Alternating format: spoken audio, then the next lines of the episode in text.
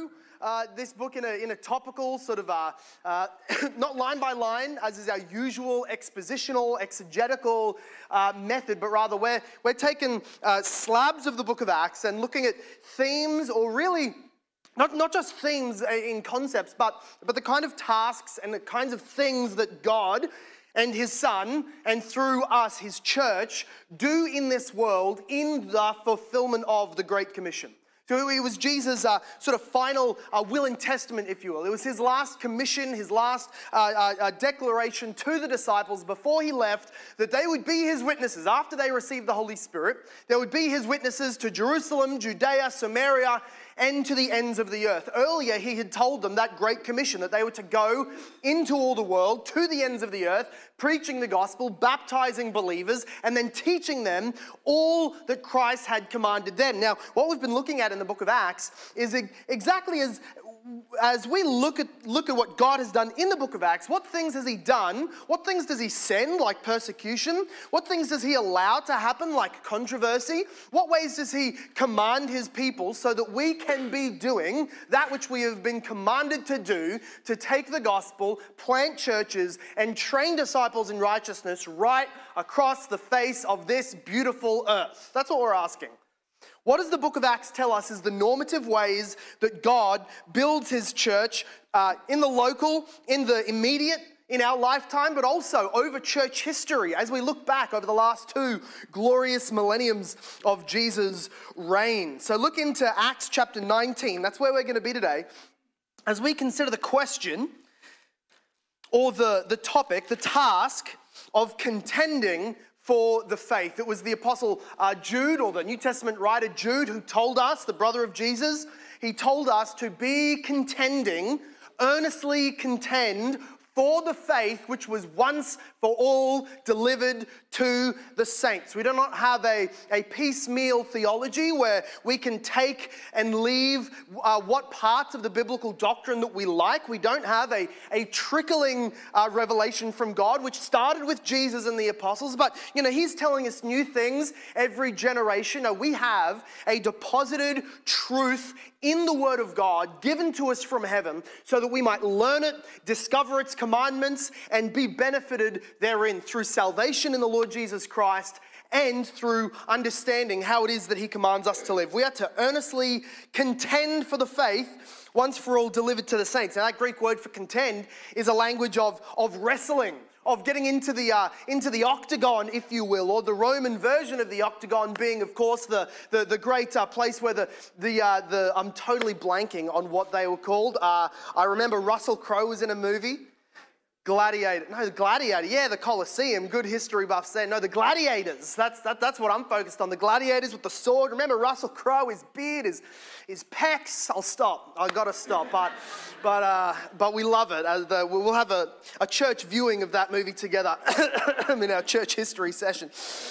But that language is, is, the, is the language of contending, getting into a competition where you verse others and try and come out of the combat on top. And today, in our sort of day and age, it's, it's very common to get, a, to get quite upset. I was going to say a little bit, but get quite upset, quite, quite uncomfortable with the language of, of contending for the faith. When a church would put on a, a debate, Christian versus an atheist, or, or put on a debate to, to wrangle out certain doctrines, or when we, when we speak with argumentation, we try and put forward positions as opposed to other positions, or even as we hold to something like a confession of faith, and where we say not just what we do believe, but also what we reject. We, we affirm this, we deny this. That just makes our, our modern sensibilities sort of irk within us as we, as we come up to this, this idea of polemics. Polemics, the, the Greek word actually comes from the Greek uh, uh, uh, demon, who was an embodiment of war. The divine embodiment of war was, was polemos. And then they got from, the, uh, from that idea, in the rhetoric and in the argumentation, whether in written or spoken form, if you were attacking an idea, if you were arguing for something and against another idea, that would be called a polemic. So when you go to theology uh, seminary, or you go to, you go to university, wh whoever might teach this these days, and you go and learn the art of rhetoric and argumentation and debating, you're learning polemics, the warfare of ideas. And, and even as we use that military language, each of us sort of, sort of shrinks a little bit because it feels altogether improper in our day and age. But we take our lead and our guide from the Word of God, what it commands, and the examples we see our heroes of the faith in Jesus and in the apostles, what we see them do becomes our norm. We always naturally hope that as much good can be done for the kingdom if we're just quiet and agreeable in our culture and we're friendly, and if we avoid confrontation and debate, the same good can be done for the kingdom. We don't need to get up and give these diatribes and these denunciations. Just preach what you believe, I've heard many times. Just preach what you believe and don't pull down other people's beliefs. It's, it's unbecoming. You, you preach what you believe. Don't tell everybody that what they believe is stupid. But what I believe is that what they believe is stupid. So I will, so I will. We must preach not just what we believe, but also what we don't believe. If we were to tear out the books of the Bible, or, or at least just the New Testament, if we were to tear out of that book, out of that New Testament, all of the books that were polemic in very nature, not just that it has some bits where he's arguing, but that the whole point of the letter is, you hold this idea, or some of the heretics are teaching this idea, allow me to dismantle it logically and reasonably line by line. If we were to remove every book of the New Testament that had that aim and goal in it, we would be left with very, very few. The New Testament, in fact, the Bible as a whole, is a polemical work of God. God has not designed the world or the advance of the kingdom in such a way that we can only ever be doing what feels positive. As by way of analogy, just as the, the first man after the fall, he was, he was cursed and so was the ground.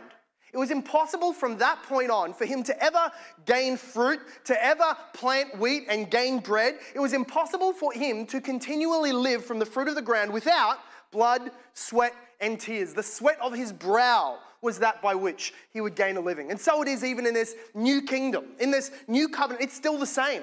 That we cannot, without blood, sweat, and tears of spiritual nature, without fighting against what is put up against Christ, we cannot build. We cannot gain that which is spiritual fruit. Spurgeon uh, had, a, had a, a, a, a magazine that was called The Sword and the Trowel. He took that from the, from the imagery of, of uh, Nehemiah back in the, in the Old Testament, when he went back to his homeland of Jerusalem and sought to build the wall around the holy city. He commanded that his men would work both with, with, a, with a sword in one hand and a trowel in the other. That they would be building with one hand positively, they would be doing the good work, but they were not naive, they were not silly twenty-first century evangelicals who just wanted to do the positive stuff, because they had enemies. They had real, living, breathing animosity towards their enemies and enemies towards them. And so their enemies would come, they would break it down. They would try and kill them, as we have been warned, that the devil is a prowling lion. Do not think you can only build positively. Yes, hold your trowel. Lay brick upon brick and work to build, but hold in your other hand the sword, the spear, the javelin, so that you might be able to fight off those enemies that come to destroy the work. Of course, the Christian religion is a polemical religion in that we believe things and we are called to defend those things. This, this really applies, as we think as a church, this applies in general and in particulars. So some particular applications of this as we, as we look at the, the life of the Apostle Paul will be things like, like yeah, we, we will hold a debate. We will do Bible studies where we are saying what we believe and what other iterations of Christianity or other cults and what other religions, what they believe and how we ought to be able to answer them. We'll, we'll learn our apologetics. And we'll learn how to answer people as they ask questions of the faith. We'll, we'll learn how to shoot out other people's worldviews to bring them to the Lord Jesus Christ. We'll do those things. That's, that's the particulars. How does this look? We preach with an engaging, uh, uh, uh, uh, polemical bent. We hold debates. We do our studies. We learn our apologetics. But it's also just in, in the general. In the whole stance and posture of the church, she ought to be militaristic in her worldview. She ought to be leaning and have a bent about her in a local church and the global church. We ought to look and feel polemical in our love. That's the argument that's being put forward today. If you want, if you want like a little taste of this, that kind of proves everything I've said so far, that it's awesome when we're polemical, that it makes us very, very uncomfortable naturally when, when people do get a little bit polemical, and, and, and that there is a need for polemics to fight the warfare of the mind in these days. I'm just going to read a section of Martin Luther, the eminently reasonable, fair, balanced, qualified, calm writer of the fifteen hundreds. You, you tell me by your reaction that you have not read much Luther. He was known for his, for his enormous, outlandish insults towards the Pope, the sorts of things that he would call dog's vomit that he would be putting out onto paper. It was, you just need to go and read it. He had bowel issues, and all I'll say is that his bowel issues gave him plenty of, let's say, imageries and analogies to use in his writings. He's very comedic to read. But there was a, a great towering intellect of the Catholic Church back in the fifteen hundreds called Erasmus. And he had put out this enormous tome, this, this huge book arguing and debating for the belief of the, the freedom of the will is what it was, it was called. It was basically against the Reformed Lutheran doctrine of, of depravity, where, where he was saying that the Catholic Church's view of, of how dead we are in sin is the true view. He was arguing that we still have freedom of the will. We still have the ability to make our own works and efforts before God acceptable. And so Martin Luther waited, which was very out of character for him. He waited a few months before he responded to that. And he, he opens up in his preface and he says, Erasmus, I, I thank you for being patient for my very, very, this new thing with Luther. He was slow to speak. He says, but I have not been quiet because I've been so knocked back by your argumentation. I've simply been waiting for you to produce something better. I, I, I assume that an intellect of your size has something worth debating, but as I flick through your book, I just don't find it here. In the preface, he says this, the reason I would take, uh, uh, sorry, he says this, your book, in my estimation, is so mean and vile, and I greatly feel for you for having defiled your most beautiful and ingenious language with such vile trash. And I feel an indignation against the matter also, the, the content that he's written. I feel an indignation against that content, that such unworthy stuff should be borne about in ornaments of eloquence so rare. In other words, you have a way of putting things. Your, your mastery of the language is so exquisite and rare, he says, that this kind of content coming out of your pen is as if rubbish or dung should be carried in vessels of gold and silver. I love Luther. I hope you can tell I love Luther. You should just read some more of Luther. That kind of, like, now, now let's, let, let's have it said. Luther is known for being particularly contentious. So don't all try and go from nice neighborhood granny on one side and then tomorrow deal out the Luther cards. We need to, we need to be sanctified each in our own way, but I love the way that Luther would go out here. Look to Acts chapter nineteen, which is where I did ask you to go, and look at verse eight. And we'll read till the bottom of verse ten. What we're doing is looking at Paul's second missionary journey. We will zoom in and look at his Ephesian ministry when he was in Ephesus preaching for two years. And we will be looking at the types of things he did and the types of things that we can learn. He said, uh, uh, Luke writes down in Acts chapter nineteen, verse eight. And when Paul entered the synagogue, uh, sorry, and Paul entered the synagogue, and for three months he spoke boldly, reasoning and persuading them about the kingdom of God. But when some became stubborn and continued in unbelief, speaking evil of the way before the congregation, he withdrew from them and took the disciples with him, reasoning daily in the hall of Tyrannus. And this continued for two years, so that all the residents of Asia heard the word of the Lord, both Jews and Greeks. May God bless the reading of his own word in our midst this morning. What we see here is an example of what Paul did in his, uh, in his missionary journeys. Now, we're going to go through uh, parts of seventeen, parts of chapter eight, Acts chapter eighteen, there we go, and then parts of chapter nineteen, and look at the kinds of ways that Paul would do his missionary work. We saw that, uh, just, to, just to get an idea of the scope here, you, you can go flip back into the end of your Bible and probably find a map. If you've got a good one, you'll probably find a map there. And you can see what is called Asia is that whole landmass between what ends up becoming, uh, becoming sort of North Israel area. And just before you get to Greece over on the west-hand side, you have this enormous landmass that is called Asia Minor. And he's saying that in that whole area, the word of the Lord was deposited and spread and heard. People everywhere were hearing about Jesus because of Paul's mighty, amazing ministry in Ephesus. This is an exemplary thing. This is an exemplary ministry that we want to take lessons from. So look with me at Acts chapter seventeen. Our first point today is, is, the, is that we ought to be polemical because it was Paul's norm to do so. And we can see this in his second missionary journey, his logical, polemical basis for all of his speech. Acts chapter seventeen, and look at verse two.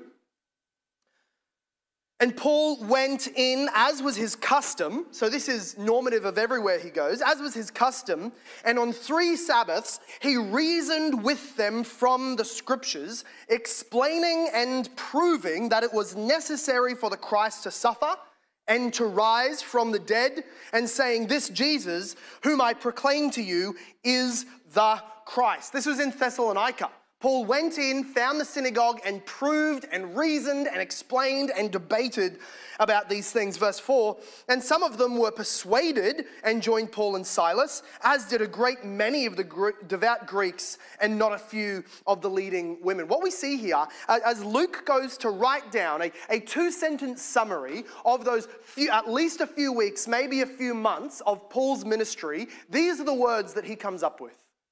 He goes in, and the words that he uses, that Luke uses to describe Paul, is reasoning with them, explaining to them, proving to them. Verse four, that they were persuaded and that they believed. This is all logical, understanding-based, mentally aimed, spiritually, yes, uh, emotionally engaging, absolutely. Was he affectionate? You bet. He says that in the book of Thessalonians. But was his ministry mainly based and centered around the idea of using logical arguments born from the Word of God and then, and then setting up the arguments of the, of the unbelievers, setting up the worldview of, of, the, of the opponents of the day, and then showing how the, the wrecking ball of Jesus Christ as revealed in Scriptures smashes those worldviews and ideas. Yes, that was his norm. That was his go-to way of doing ministry. It didn't get him treated well, of course. He was run straight out of town. Look at verse twenty-two in Acts chapter seventeen.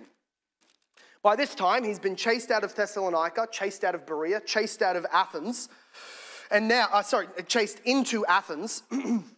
And now in Athens, supposed to be taking a break, we see that he has uh, uh, uh, taken some street preaching up in the markets. People were believing. And then he was taken and put on what seems like a formal philosophical charge that he was bringing heresies into the great philosophical center, the great mind city of Athens. And so he's put on uh, a charge and he's given an opportunity for a defense. Now, what we see in verse twenty-two, I would love to preach it all, but we did that a while back last year. Uh, verse twenty-two until verse thirty-four, you see that Paul is standing up and giving a reasoned, logical debate for the, the, the reality of the resurrection of Jesus Christ and how this conflicts with, contradicts and opposes the Greek philosophies of the day. He, he uses language like, you worship in ignorance, I tell you the truth.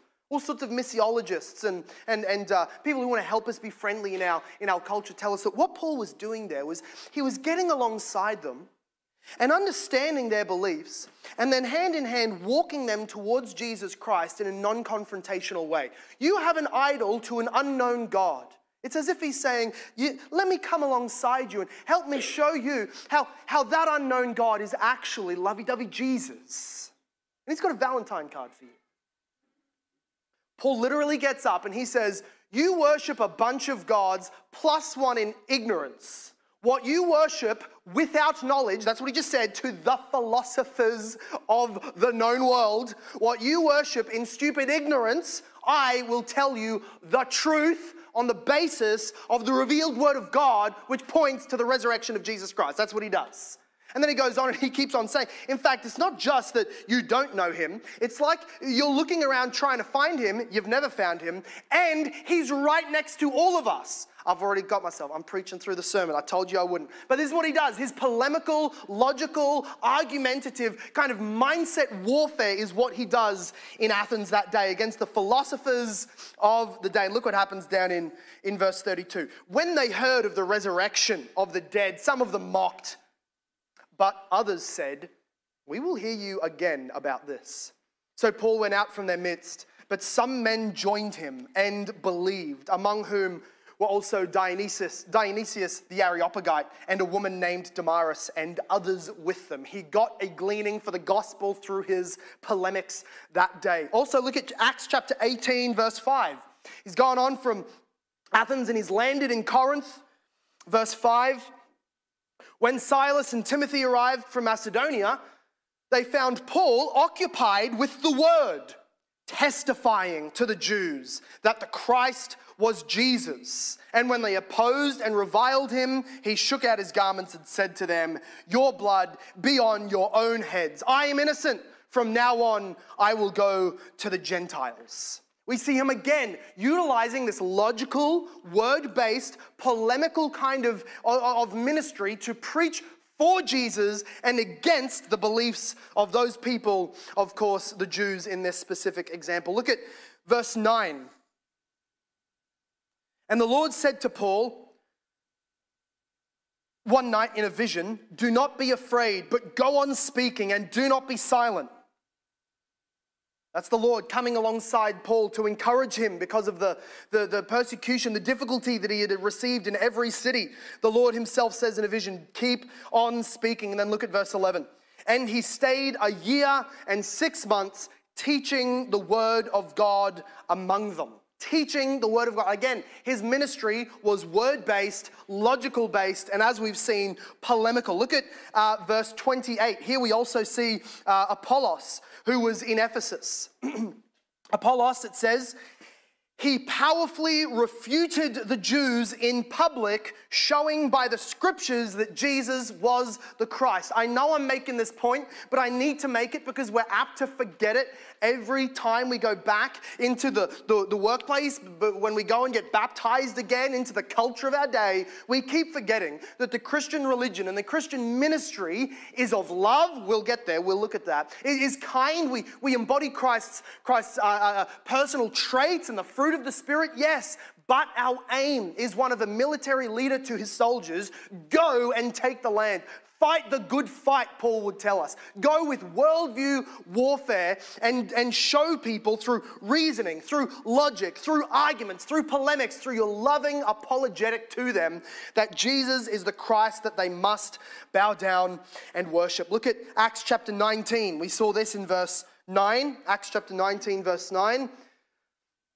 Uh, sorry, verse eight, that when he went into the synagogue, he spoke boldly, reasoning and persuading them about the kingdom of God. He's making arguments from Scripture, and he's reasoning with them that they are wrong and that according to God's revelation, Jesus is the one who deserves the worship. And in verse, uh, uh, verse nine, it says that he withdrew from them and took the Christian disciples with him, reasoning in the, daily in the hall of Tyrannus. This was a this is a, a secular, so maybe a state-funded, maybe it belonged to a guy called Tyrannus. Whatever it was, Paul worked as a tent maker during the day, half of, uh, during the day and the night, and then he preached in the middle of the day and late at night. And he used his hard-earned coin to rent out a large hall, and there he stood up and he reasoned. He did Bible studies. He held debates. He argument. He he argumented. He argued. He was engaged in the polemic spiritual warfare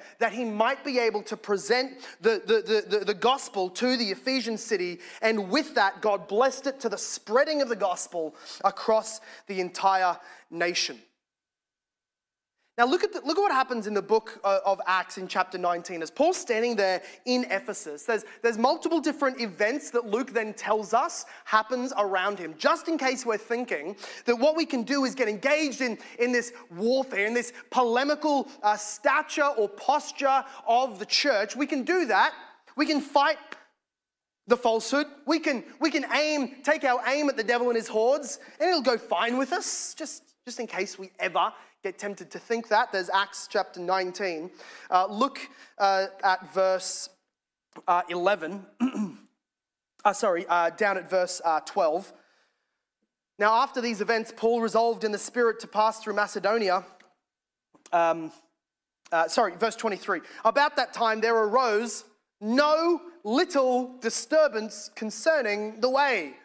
For a silversmith, Demetrius, who was who made silver shrines of Artemis, the god, brought no little business to the craftsmen. And these he gathered together with the workmen of similar trades and said, "Men, you know that this business we have, uh, from this business we have our wealth. And you see and hear that not only in Ephesus, but in almost all of Asia, this Paul has persuaded and turned a great many people away, saying that gods made with hands are not gods." What an insult. But there, that is how they, they summarize Paul's argument. You know what they were hearing Paul say? Not just Jesus loves you and has a good plan for your life. Not just here's what I believe, I won't take down what you believe. As they summarized his teaching, they were hearing him right. They were hearing him saying that gods made by human hands, this will just blow your mind, that didn't make you.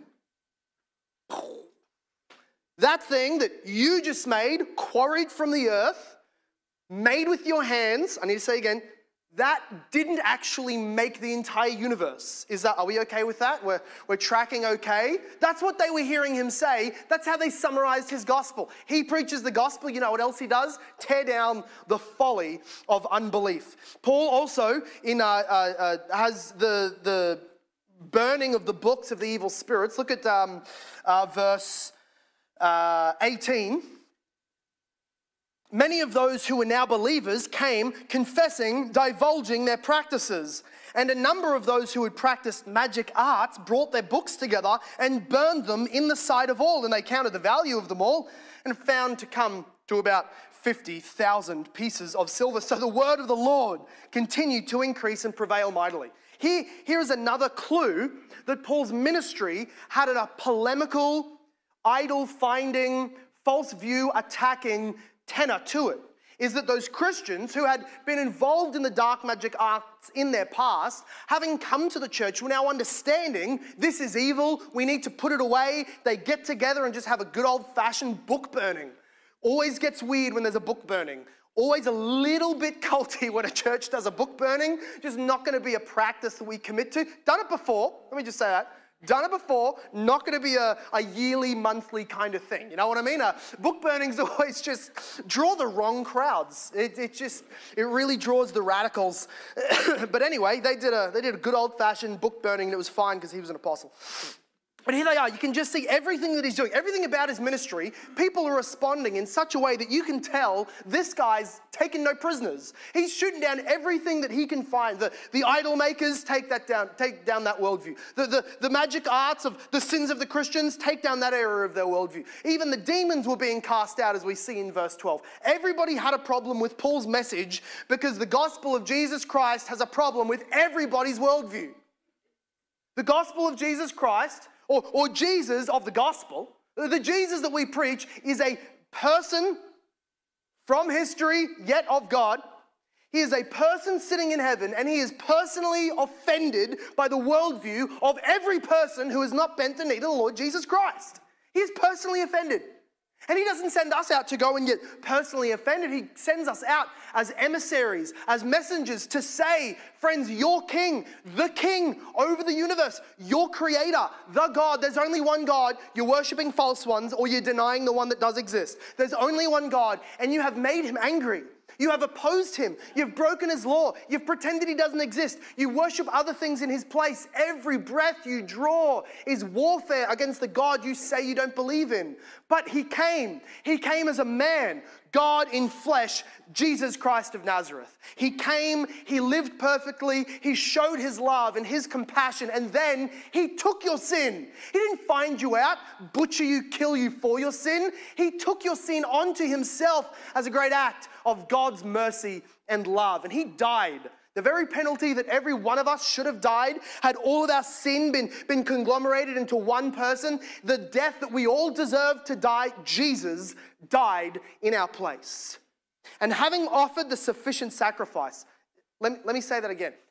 Having completed the payment that was needed for every single one of us to be forgiven, that is good news. Having completed the payment so that you can go to heaven for free, having finished that, God raised him from the dead and gave him the honor of ruling over the universe, over his church, until the end of time and into eternity. But the only people who get to benefit and enjoy and, and live in that new kingdom of Jesus Christ are those who take what they believe and put it down at the feet of Jesus Christ, who take what they believe and put it through the funnel of the Word of God and only believe what the Bible allows to filter through. The only people who are allowed to enter the kingdom of God are those who in faith believe that they are sinners. In faith, believe that God will judge them. In faith, believe that Jesus died for them and rose again and will accept us into his kingdom if we but believe. All of those people are ushered into the kingdom, and everybody who stands fast in their own worldview, worships their own God, denies the reality of Jesus, every one of them will be blinded, will be condemned, will live their life in, in horror and pain and death until the moment of their death when they pass into an unending punishment of torment for their sins.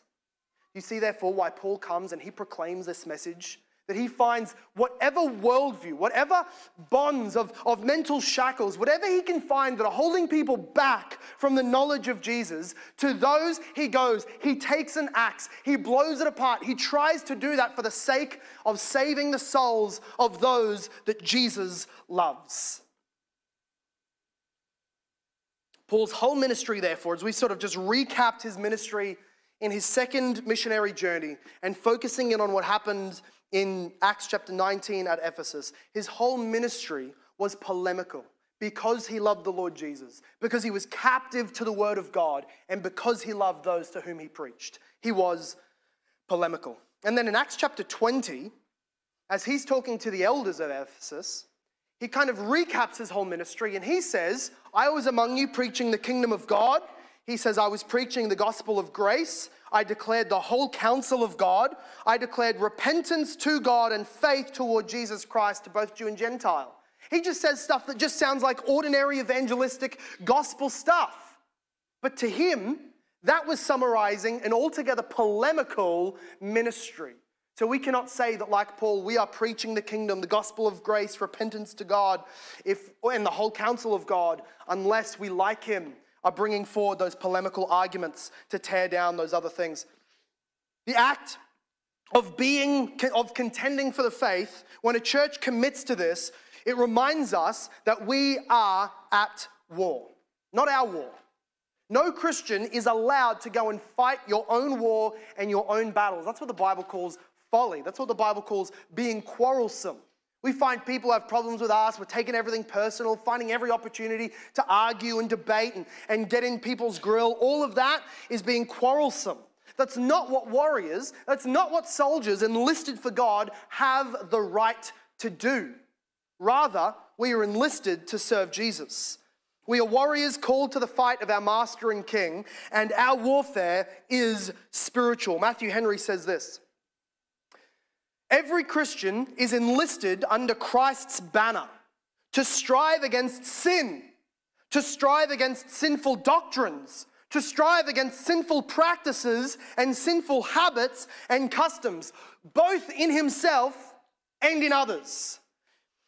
The uniquely Christian mindset is that when we speak of spiritual warfare, of going to war for the Lord Jesus Christ, it's not something that is purely on the outside. Finding other people, aiming at them, blaming them, judging them. It's first the warfare against our own sin. We will be, we will be uh, unready. We will be waste of services and materials in the kingdom of Jesus. We'll be a waste of the bullets and guns if we are soldiers that are not inwardly disciplined and like Jesus. So our warfare is first of all against our own sin, our own sinful habits, but it also extends to the world. In Jesus' call, he calls us into a warfare, and therefore when we adopt that posture, we are remembering that call of the Lord Jesus Christ. Calvin said this. He's comparing the ministry of the gospel to warfare, as Jesus does. And he says, in doing this, in calling gospel warfare, Jesus uses a most apt similitude. The life of a Christian, it is true, is a perpetual warfare. For whoever gives himself to the service of God will have no truce from Satan at any time, but will be harassed with incessant disquietude. Incessant disquietude. In other words, just for the, for the state schools among us, unstopping loudness. How's that? Is that all right? Incessant disquietude. I put that in brackets for me. I, I needed that explanation. That man, therefore, is that man, therefore, is mistaken who girds himself for the discharge of this office, but is not at the same time furnished with courage and bravery for contending. He is not exercised otherwise than in fighting. For we must take this into account, that the gospel is like a fire, by which the fury of Satan is enkindled. Hence, it cannot but be that he will arm himself for a contest whenever he sees that it is advanced. The gospel, he says, is a fire that sets Satan on fire. Therefore, whenever he sees the people of God raise up that flame, he will notch his arrows. He will put his bullets in in order to take us down. The spiritual life of a Christian is one of warfare. You, you have in your bulletins today a, a, a short, brief biography of J. Gresham Machen, who's a man in the, in the nineteen hundreds who was a, who was a Protestant, Presbyterian, Calvinistic Christian. And in his day, the, uh, the idea that was getting so popular and, and, and sneaking into the mainstream churches was the idea that you can have your Bible and we can believe everything it says as long as what is true is not also fact. You're living in the world that believes this now. Something can be true for you, but not fact for everybody. In other words, they would say, and this, what, what gave rise to postmodernism was first modernity, and what they were saying, the liberals of modernism, they were saying that, you know, Jesus was born of a Virgin Mary. Of course, we spiritually believe that, but there's never been a baby that was born of a virgin. It didn't happen. Yeah, Jesus rose from the dead in, in all of our hearts, but no guy actually got up out of the grave. Like, it's true that it happened, it's not a fact. It's true that the Jews were liberated from Egypt, but that doesn't mean it happened in history. Do you see how they tried to, tried to mingle all the language that said, we believe what you believe, but we deny the very essence and fundamental, vital foundations of your doctrine?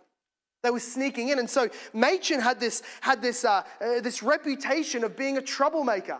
He had the reputation of being the guy that kept picking fights because every time somebody came to get, to get interviewed to come onto the Presbyterian board, or every time somebody was getting interviewed to become a staff at the seminary, he would just drill them with questions. Do you believe this? Yes. Do you reject this? No. Ooh, ooh. Do you believe this with, with extra qualifications? How would you say this? How would you answer this? He would just drill them, and everybody else is saying, look, man, they, they signed the document. They say they believe what we believe. Settle down, Machen.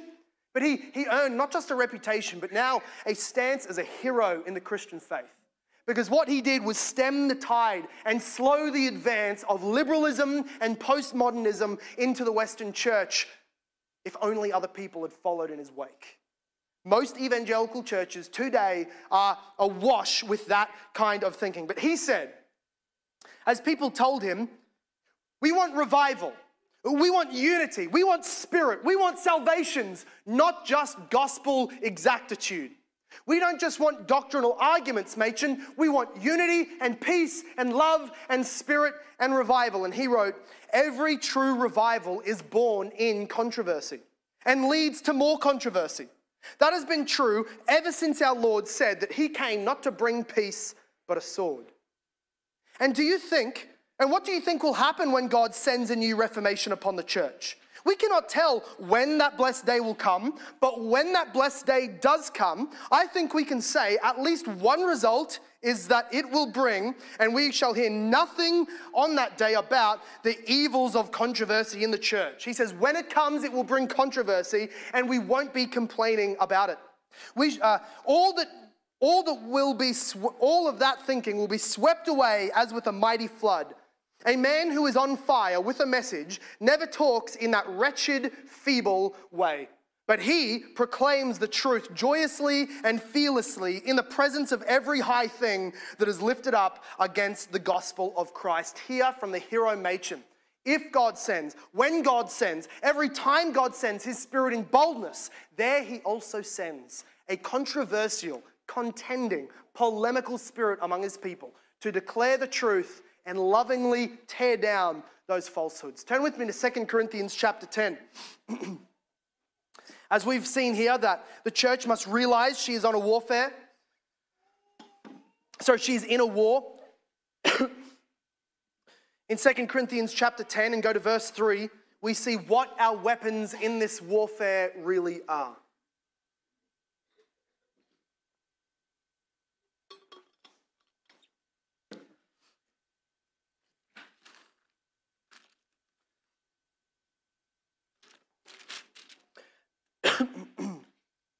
Second Corinthians ten, verse three and four. Though we walk in the flesh, we are not waging war according to the flesh. Here's Paul saying that we fight a spiritual war. That does not mean that there is nothing fleshly, nothing human, nothing historical, nothing, nothing bodily to be done. For even speaking, even writing, that's all physical stuff. But here's what he's saying.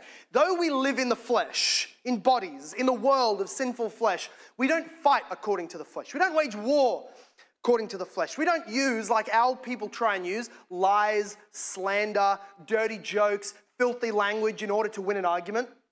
Nor do we go up and take up arms, load the guns, get in the tanks, and go and liberate a nation and make them Christian at, at gunpoint. That's not how we wage the warfare. Don't hear anything about the militaristic call of the New Testament and think violence. Nothing of that. No one has ever been converted at force. No one has ever been, been, been insulted into the kingdom. He says, we don't do those things. We don't fight sinfully. We don't fight violently. Look at verse four. For the weapons of our warfare, so there is a warfare, we do have weapons. The weapons of our warfare are not of the flesh, but have divine power to destroy strongholds. We destroy arguments. When you read that word strongholds, and maybe some of your backgrounds, you'll start thinking, yes, break every chain. Break every chain. Strongholds be gone. We get the, we get the apostle. He swings his jacket. We get anointed. We, we speak in tongues. We break strongholds, generationally speaking, right? My, my dad uh, looked at a picture once, and my, my, my, my great-grandfather uh, uh, uh, married a witch, and so we've got this generational curse, right? No. Not the strongholds that Paul is talking about here. When he says strongholds, he's using the language of, of an embattlement, uh, of a city that has uh, walls up that are double defended with men along the top of them, tall brick, siege tower type things. He's, he's speaking of warfare. He says those strongholds, the castle, our weapons have God's power, divine power, to dare, tear down strongholds, destroy those strongholds. And what is it that he says we then go and tear down? He says, we destroy arguments and every lofty opinion that is raised up against the knowledge of God, and take every thought captive to obey Christ, being ready to punish every disobedience when your obedience is complete. We don't, we don't punish the unbeliever. We don't take captive the Muslim. We don't destroy the, the atheist, all right? All right? What we destroy, what the strongholds are, Paul is saying, the thing that in the spiritual realm, if we could all just get our eyes above the physical, if we could see the spiritual realm, what we would see is people chained up, burdened, tied, in, in, in jails and prisons and behind strongholds of beliefs and mindsets and opinions and worldviews and arguments. That they inherit these ways of thinking from their parents. They, they inherit this way of thinking from the songs we listen to. They're, they're discipled into knowledge that is against the knowledge of God, Paul says.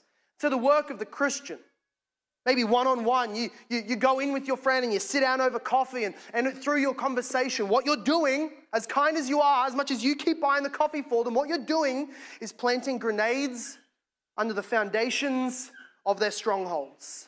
And your prayer is that as you walk away, they go back and they start thinking and they are singing, seeing the explosion, the implosion of everything they've ever thought and believed falling down into rubble. That's what you're praying for.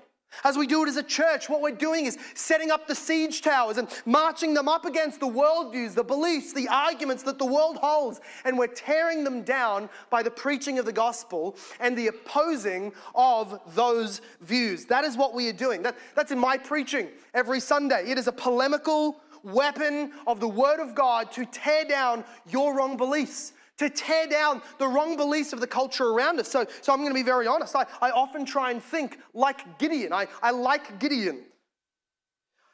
Gideon is kind of a, an embodiment of ministry for me in the sense that what he did when he received the call of God to go and be faithful and fight a war, the first thing he did, he got up in the middle of the night, he went into town, into the very center of town, found the idol, wrapped some ropes around it, attached it to his Mustang, couple of cows, attached it to his pickup truck and knocked it over.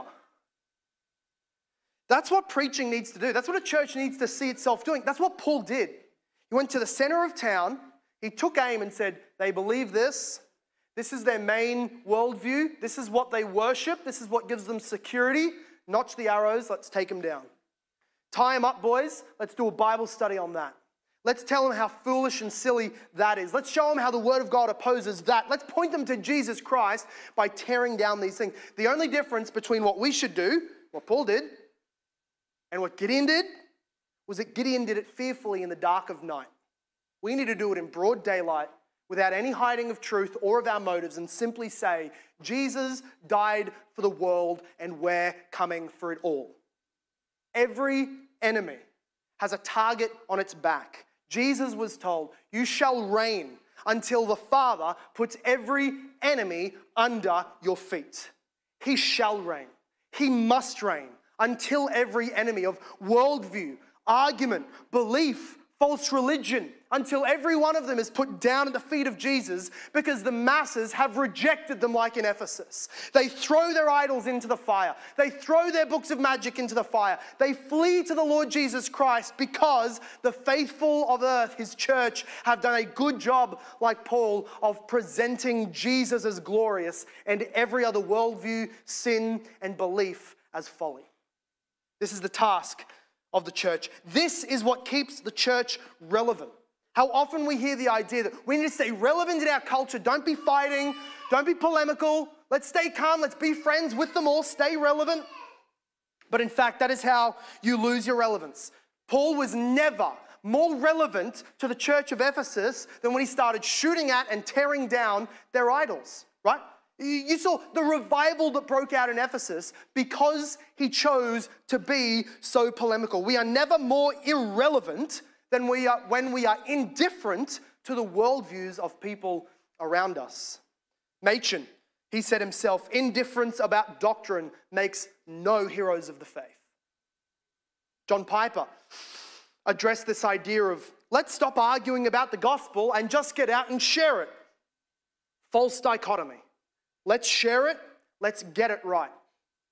He said that would be similar to saying, it is more important to get the food to the starving village than to argue about aerodynamics.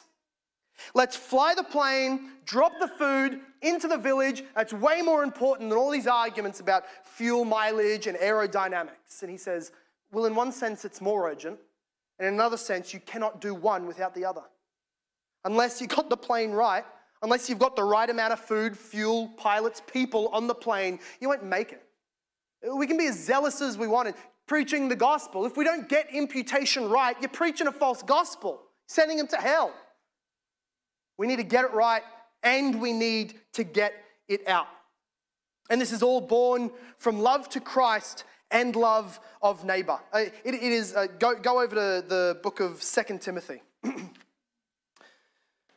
It's so relevant to me, so so so important that when we just looked at Second uh, at the um, uh, yeah language of Second Corinthians, while you turn to to um, Second Timothy chapter two, Paul Paul was reflecting, no doubt, on his ministry in Ephesus. In fact, the, the first letter of Corinth was written while he was in Ephesus. When he, he then goes and writes Ephesians, he uses warfare language of our spiritual warfare, armory, uh, armor of God and whatnot. This was so continual for Paul. And then by the time you get to Second Timothy, where Paul is then writing to his protege, uh, this young Timothy, who is in Ephesus, he writes to him about fighting the good fight of the faith. Agonize, strive, fight for the sake of the gospel of Jesus Christ.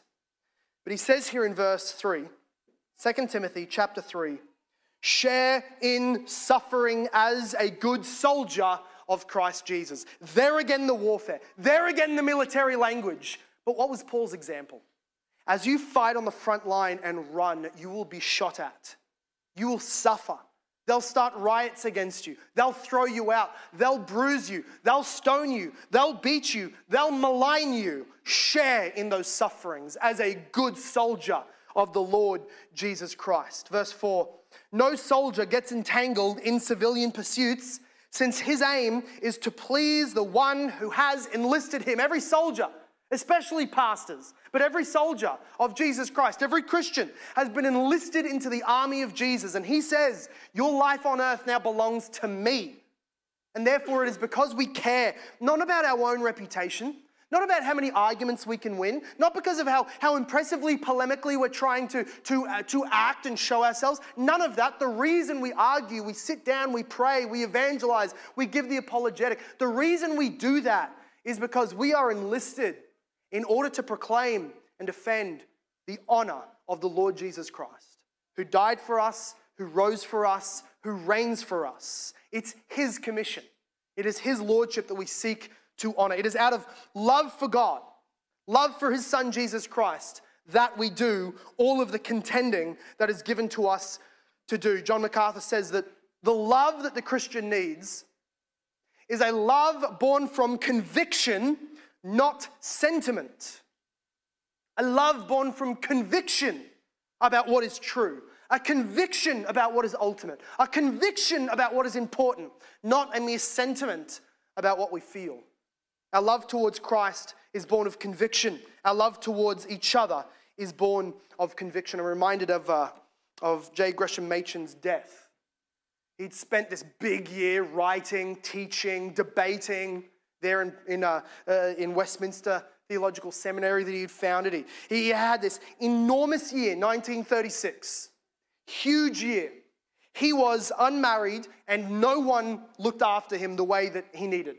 He was tired, he was sick, he was on the verge of dying, his co-workers said, and they compelled him to take a break before the new year. Take a, it's December now, you've taught all year, go and take a break over Christmas. But he was a man of his word and said, I will go and preach the sermons that I promised that I would go and preach. And so he got on the train, and on that cold train going north, he caught pneumonia, and the next few weeks he lay in bed and slowly died.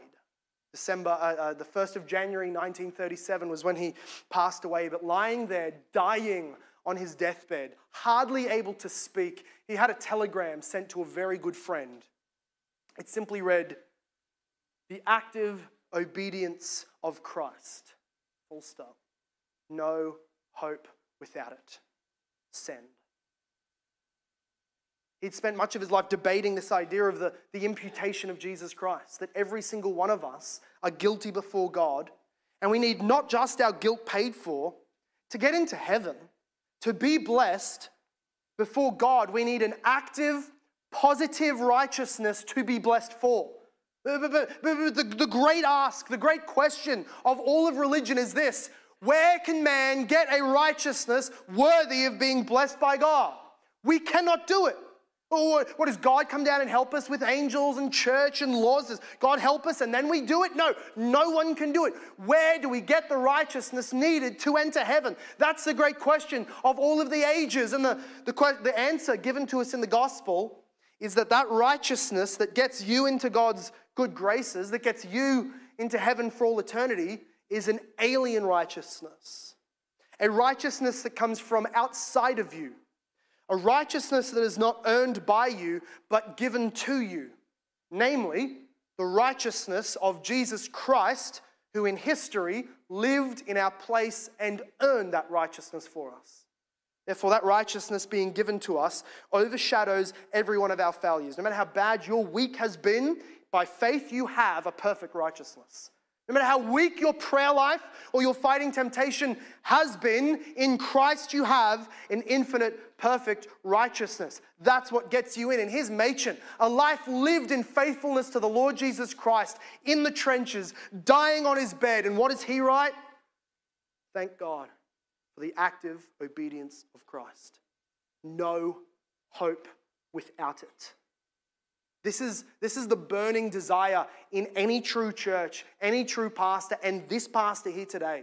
The burning desire is that those without that righteousness would come to find that righteousness in Jesus Christ.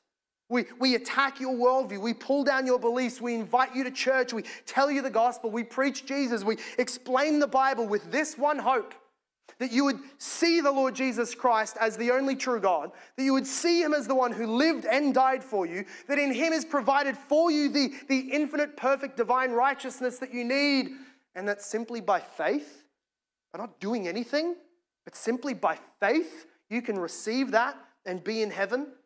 That is the great desire of the church. That's why we engage in polemics, because as Paul says, we are enduring everything for the sake of the elect. Let's pray.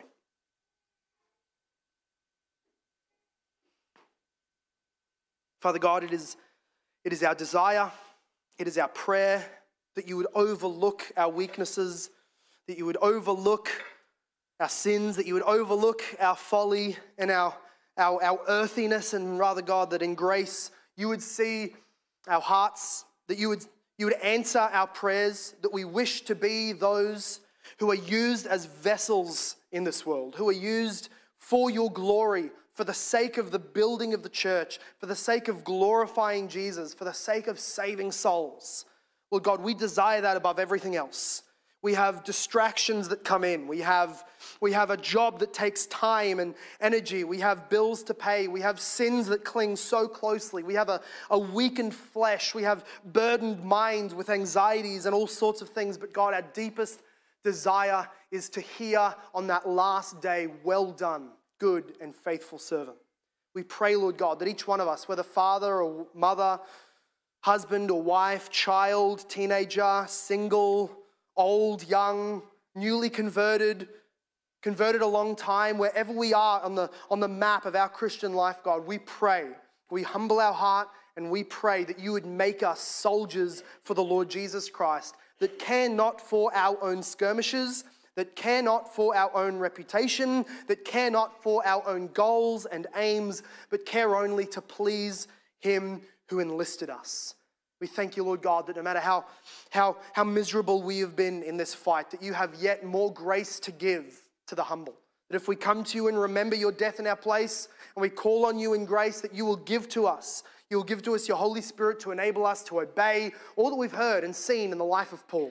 But Lord God, I pray especially for those who are unbelievers, those who are in our midst, who do not believe in the Lord Jesus, who still live in their sin, who still oppose you and your law. And God, we pray that you would do what only you can do, that they would be raised from that spiritual death, that the stronghold that holds them back from belief in the Lord Jesus Christ would fall, that they would see Jesus, that they would behold him, that they would love Jesus, that they would place their faith in the fact of the life, death, and resurrection of Jesus Christ. We pray, Lord God, that you would be in our midst, sanctifying, growing, and saving souls this morning. For we pray all of this in Jesus' name. And everybody said, amen.